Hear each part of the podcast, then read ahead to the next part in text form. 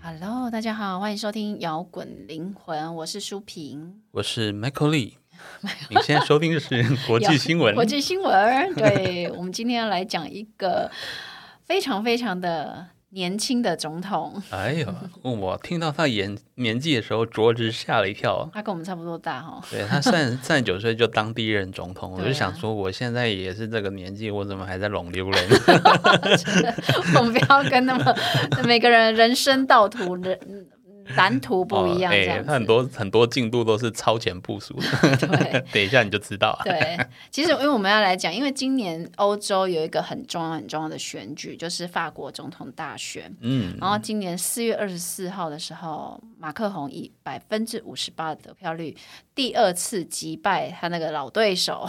成为二十年来首位连任法国首位连任的总统。啊、对，因为其实从二零零二年以来，在任的法国总统其实都没有连任成功过，嗯也从来当然也没有从来没在第一轮就分出胜负过啦。不过他们一任就当五年，对，我们稍微讲一下法国的选举制度好了。好啊，好当啊，法国总统是法国国家元首，然后是选民直接选举产生，任期五年嘛，嗯，然后你可以连任一次就对了。然后法国他们采取的是呃双轮制，就是会采两轮投票制。第一轮投票是各党就是派出自由的候选人嘛，然后参选投票。嗯那第一轮投票如果有候选人得票率超过百分之五十的话，当然就可以直接宣布当选。啊哦但是这从来没有发生过，没有人支持率高到这样，对，对这是所以每次如果没有超过百分之五十的呢，你就要进行第二轮投票，就是在第一轮当中，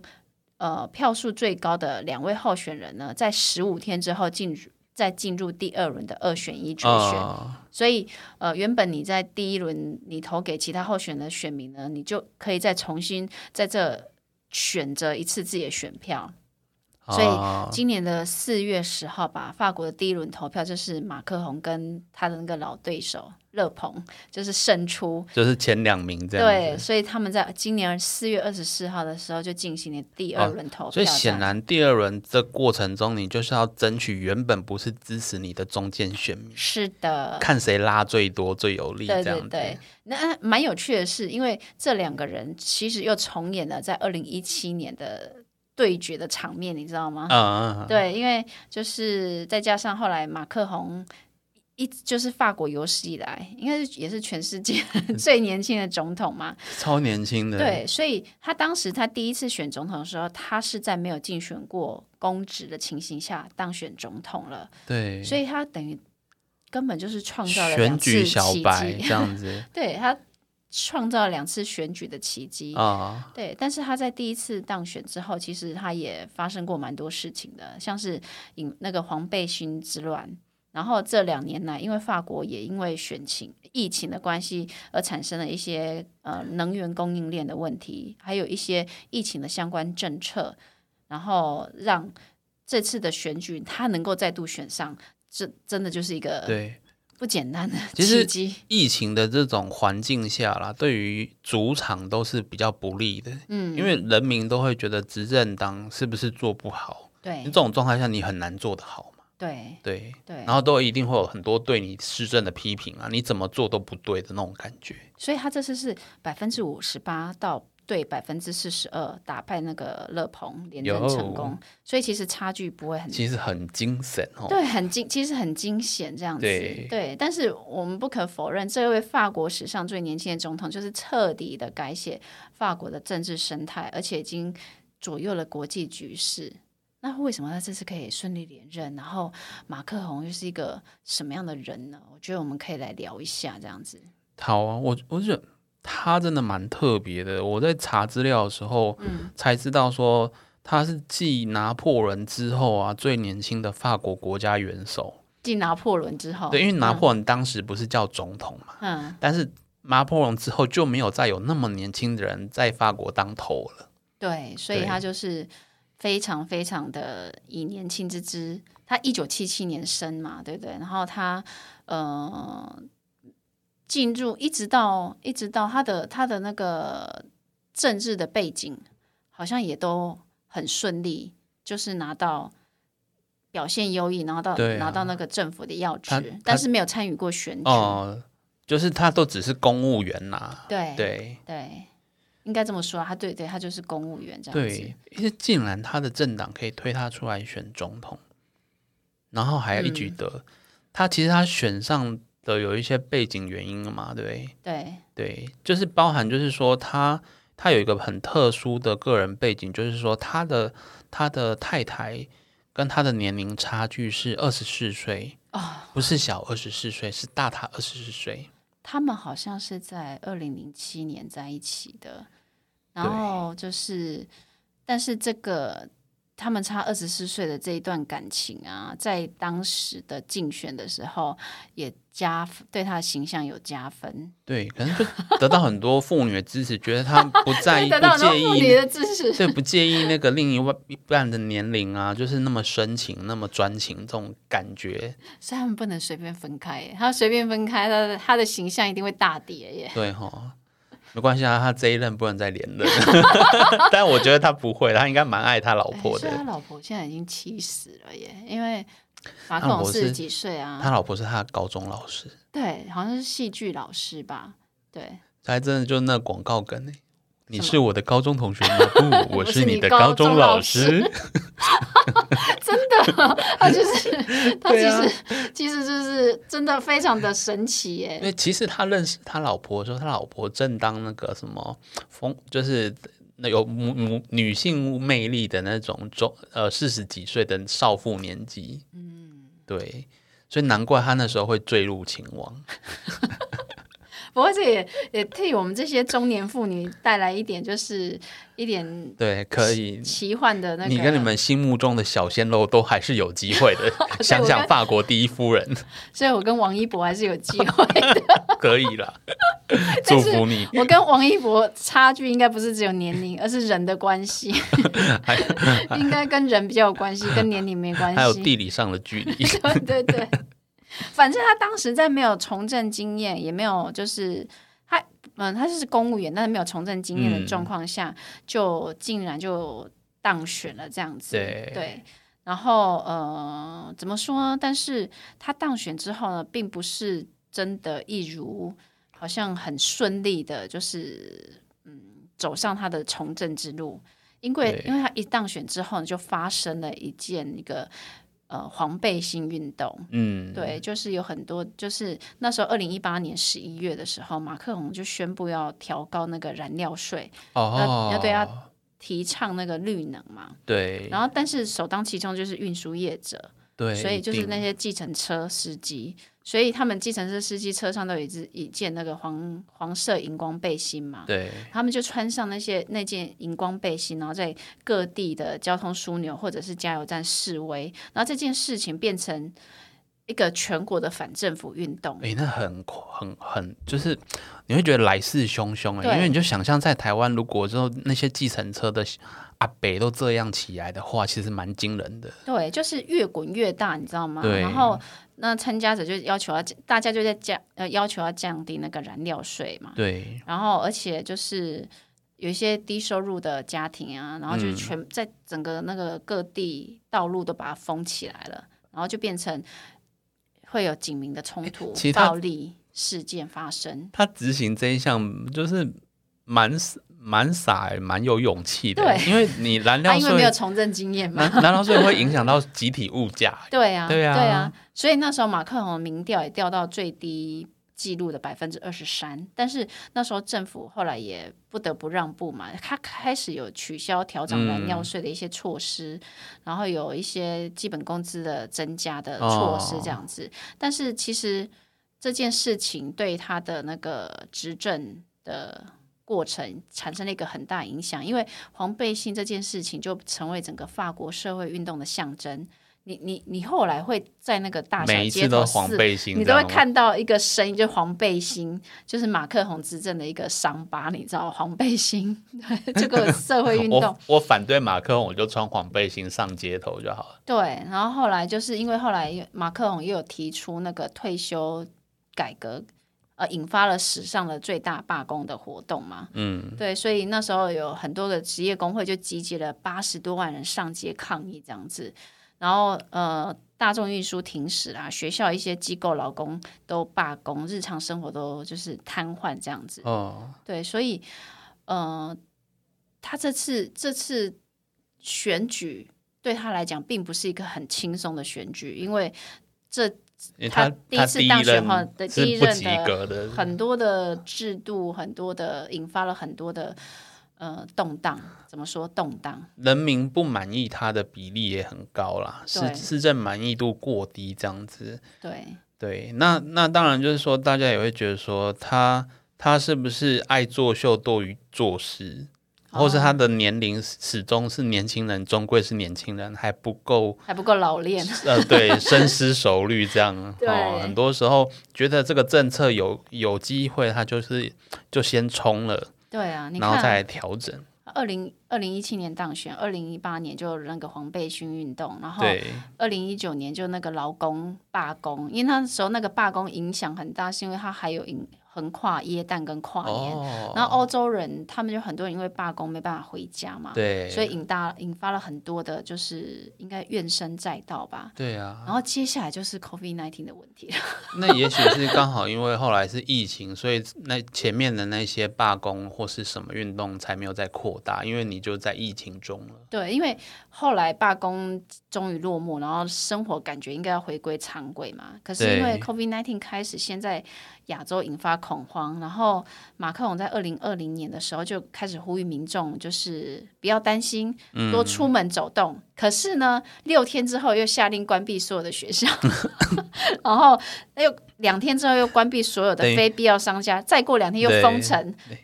一开始说没关系是误判情势，对对对，就一结果六天之后，两六天之后，八天之后，完全是不一样，甚至到封城了。所以你那时候觉得，当时法国政府从一开始的轻忽到整个政策的忽然的哦变动，你会发现他们其实是很混乱的。然后，但是呃，所其实他，但是他们后来意识到那个严重性啊，就是开始有协调口罩跟疫苗的事情，然后也推广了疫苗施打。虽然他后来其实他有推行那个口不不松绑口罩跟那个疫苗通行证嘛，嗯，但这件事情也影响了呃法国人对他的观感。有人说他是工位独裁者，剥夺自由就对了，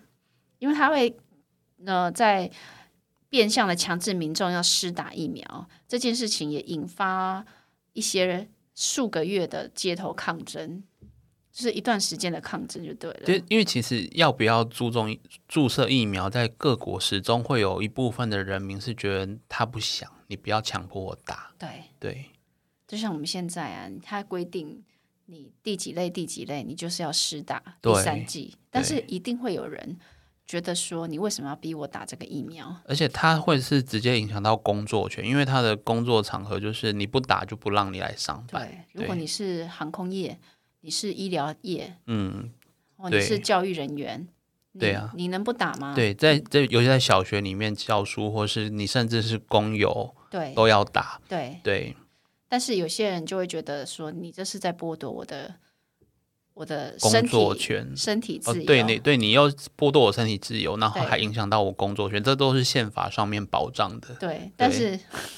这个就很难讲，就是两难，你知道吗？对，就是说，你可以说哦，我这个一切都是为了更更多人的健康的权益。对，对啊但是其实这后面有没有科学支持？他们就会说哦，你这个叫我打疫苗，但是疫苗是不是有效都还是还不还有确存定疑。对还有存大概是疑这个意思对这样子。但是其实你你知道吗？马克龙虽然有那么多争议，但是他的确也减少了很多呃那个法国人很多人在意的那个失业率，因为其实呃二零二一年底他们的平均失业率从二零一七年的百分之呃九点五到降到了七点四，其实其实是十五年来最低的。然后失业比例也从最高十五到二十四岁青年族群，已经从呃二十三点五降到十八点九了。那所这以代表他他的改革是有效的欸。对，而且经济成长也也在，因为全球因为疫情关嗯系冲击全球嘛，然后他的他有把他那个疫他那个欧元啊，把它 GDP 对抢那个冲上来就因为对了。对，一般会觉得说，在疫情中应该是会降的，它如果有升的话，代表它的施政有调，很有弹性，然后有在调整。对，应该是说法国 GDP 现在是欧元区里面蛮强最对强的国家就对了。那我想前面那些黄背心运动或是后面的罢工啊，其实都有反映一种趋势，就是说，其实人民都是有点抗拒改变的，对所以你开始有改革，就会一定会有人站出来反对。对，就是对会有一定会有一个一开始很不顺，对然后动荡的时候，对大家会想要就是出对来对，维护自，看似是维护自因为己的你权你益。会只先看到那个一开始的改革，一定会先看到，马上就会影响到我的什么，对对。然后你没有看到说做这件事几年后会有好的效果，这样子不过也是是因为因为他够年轻，所以他才敢这样子。才敢这 样。对如果他已经经历过很多政治的的那个对生涯的话，他可能不会这么直对接。如果哦你已经是立院公道伯了，对你怎么可能做这种事情来破坏自己的名声对之类的？对，所以呃，马克宏也是这次会怎么五五波吧？他的他接下来五年他要面临的挑战其实也也不少哦。对对我，我觉得这么重要的职位，他一定就是要有心理准备。我每一天都是挑战，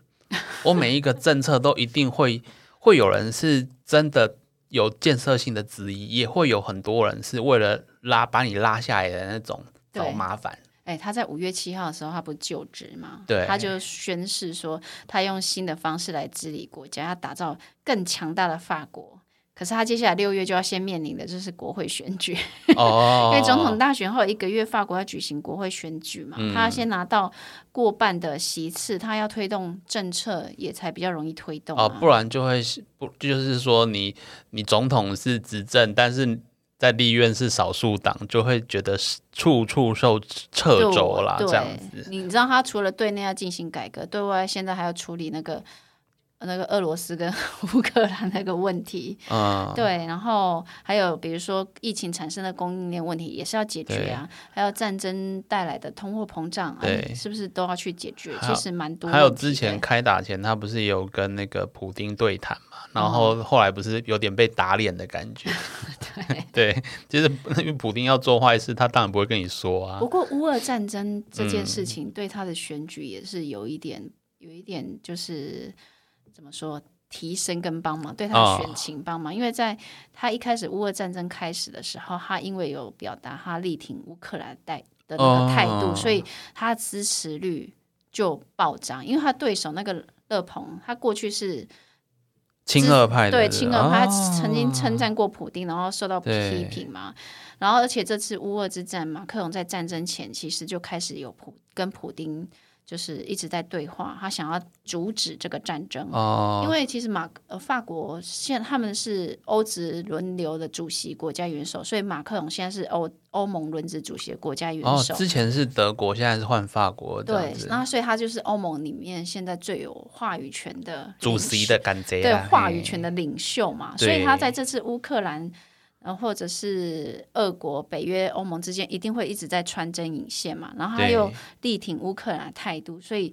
他就是会得到了很多的支持率。但是他在一开始这是乌俄之战的跟普丁的对话的时候，其实并没有很大，一开始没有很大的成果，就是反而成了那个好像被嘲讽的对象啊。嗯，然后不过我我想一定是支持他的声音也有，然后反对他的也有，然后就看媒体要报哪一边这样子。对，不过他们最近又开启对话了，这次好像就是就是通话了两小时，最近，然啊、后但是这两个领导人就是一如既往的在战争问题上的那个共识差很远嘛。那普丁就嗯跟西方说，你不要供给乌克兰武器，我们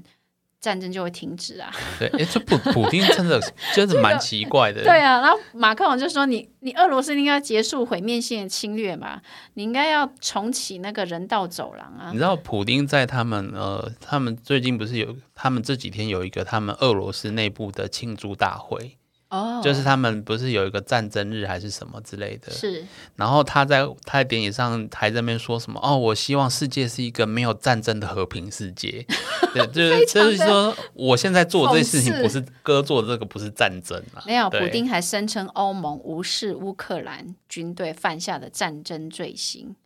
啊啊，就是哎，但他没有提及他自己所做的一些攻击的具就体明地明点是或你事件发这样挥子。你发起这个战争，然后你在说什么哦，你都不谴责乌克兰呐、对，他就指指呃，莫斯科就指控说，你因为你不愿意接受和平谈判啊，应该来解决战事的是那个那个乌克兰啊、都是你们全世界媒体把乌克兰塑造成被害人，其实我们俄罗斯才是被害人，是这种感觉。反正就是没有共识，就对了，对各说各话啊。对但不过这件事情之后，我们还要再观察后续的变化。对啦对啊。回到马克宏的政绩治理上，他呃，我们刚说他这次是五十八比四十二嘛，嗯因为他会他在国内过去的政绩治理，他还做了一些就是帮富人企业减税。然后，所以他有曾经被批评过，他是富人的总统。嗯，然后他当时是有提出工作的价值跟美德的观念，他呼吁民众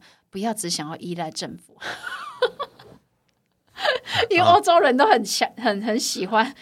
像那个希腊呃，就是很喜你欢，就是弄那些依赖政府国家给的福利这样对子。对对，所以当马克龙提出说你你应该要多关多工作多赚对你钱，要勤奋一点赚钱啊，不要都领补助对嘛。啊，马克龙说：“我如果失业的话，我会试着自己先奋斗，不是等别人来给我补助。对，”但是他这样讲，那个其法实国人蛮就不正面爽的啦。对但法国人就不爽啊。对啊，然后他他也说法法国劳工薪水太高，或者是因为法国会大规大规模失业，都是因为劳工被太过于保护这样子。他这些关键就是争议性的发言啊，就是引发了很大的争议。嗯所以就是，所以他在中低薪阶层在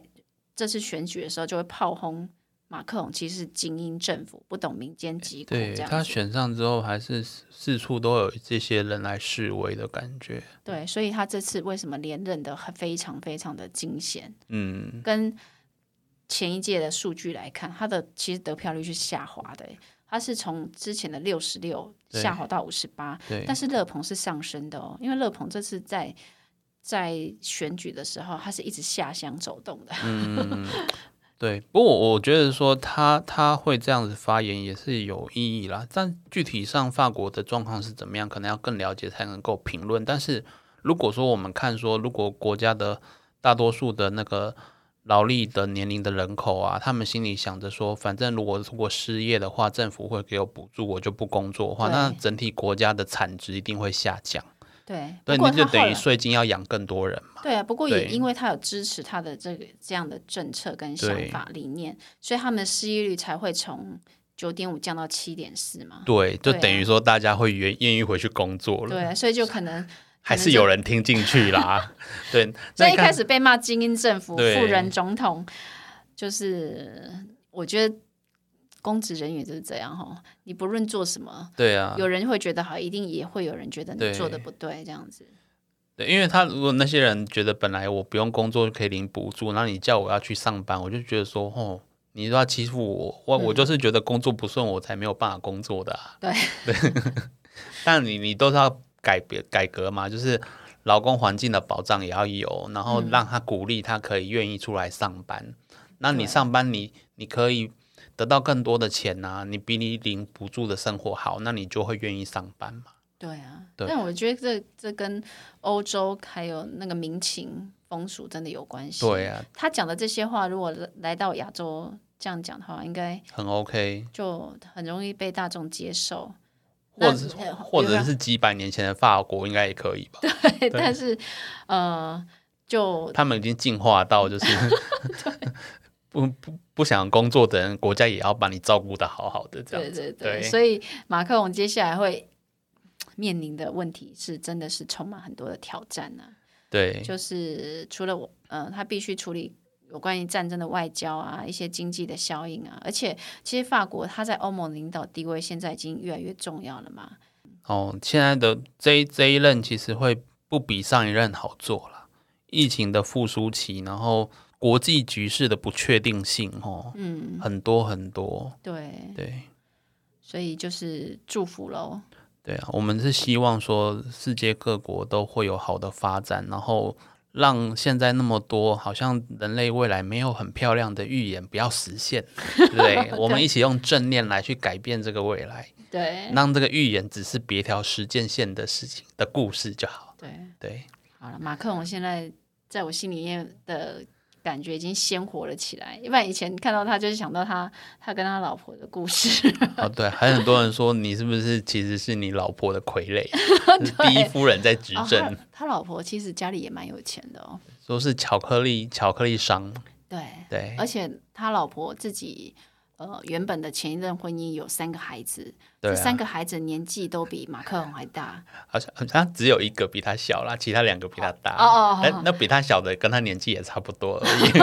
已。但是听说他那个前妻啊，不，妻子的前前夫就是他们那个孩跟前前啊夫生的孩子已经有了下一代嘛，对，所以马克龙现在是最年轻的阿公了， 国民阿公是不是对，就变成阿公了耶，明明就才四十几岁这样啊他子，自己都不生呢、他二十二岁结婚到现在都没有生哦，欸、他们他有说过那个他们不生小孩，哦，他不要再那个苦读他的妻子了。对啊，要跟他结婚的时候都四十几岁，对啊，对呀、好了，真的是真爱嘛？嗯，好对啦啊，他找到他，灵魂伴侣，马克宏哎对呀，进度超前哎、我们到三十几岁还没找到灵魂伴侣，他二十几岁就找 到，不是他十几岁就找就到了，找到对啊十六岁就找到，然后二十。几岁就跟灵魂伴侣结婚了，对不对？这也可以看得出来，马克龙是一个意志力很坚强的人哦。对啊，诶家人一定反对而到且爆，而且他只要决定一件事情，他就会一直贯彻到底的那一是种。嗯好，我们从那个命理的角度，他可能就是真的是娶对老婆了，因为他显然是很有帮夫运的， 对不对？一个没有经验的选举小白就可以选上法国总统，对对啊，对啊，好好啦祝福法国。OK，对，好，祝福世界，好，摇滚灵魂，下周见，拜拜。拜拜。最后的最后，感谢大家收听我们的节目。如果你喜欢我们的节目，欢迎到 Apple Podcast 或 Spotify 订阅我们的节目，也别忘了给我们五星评分、留言鼓励哦。五星五星。明天又是上班日啦，让我们大家一起坚强的面对吧。我我们们下下周周见见。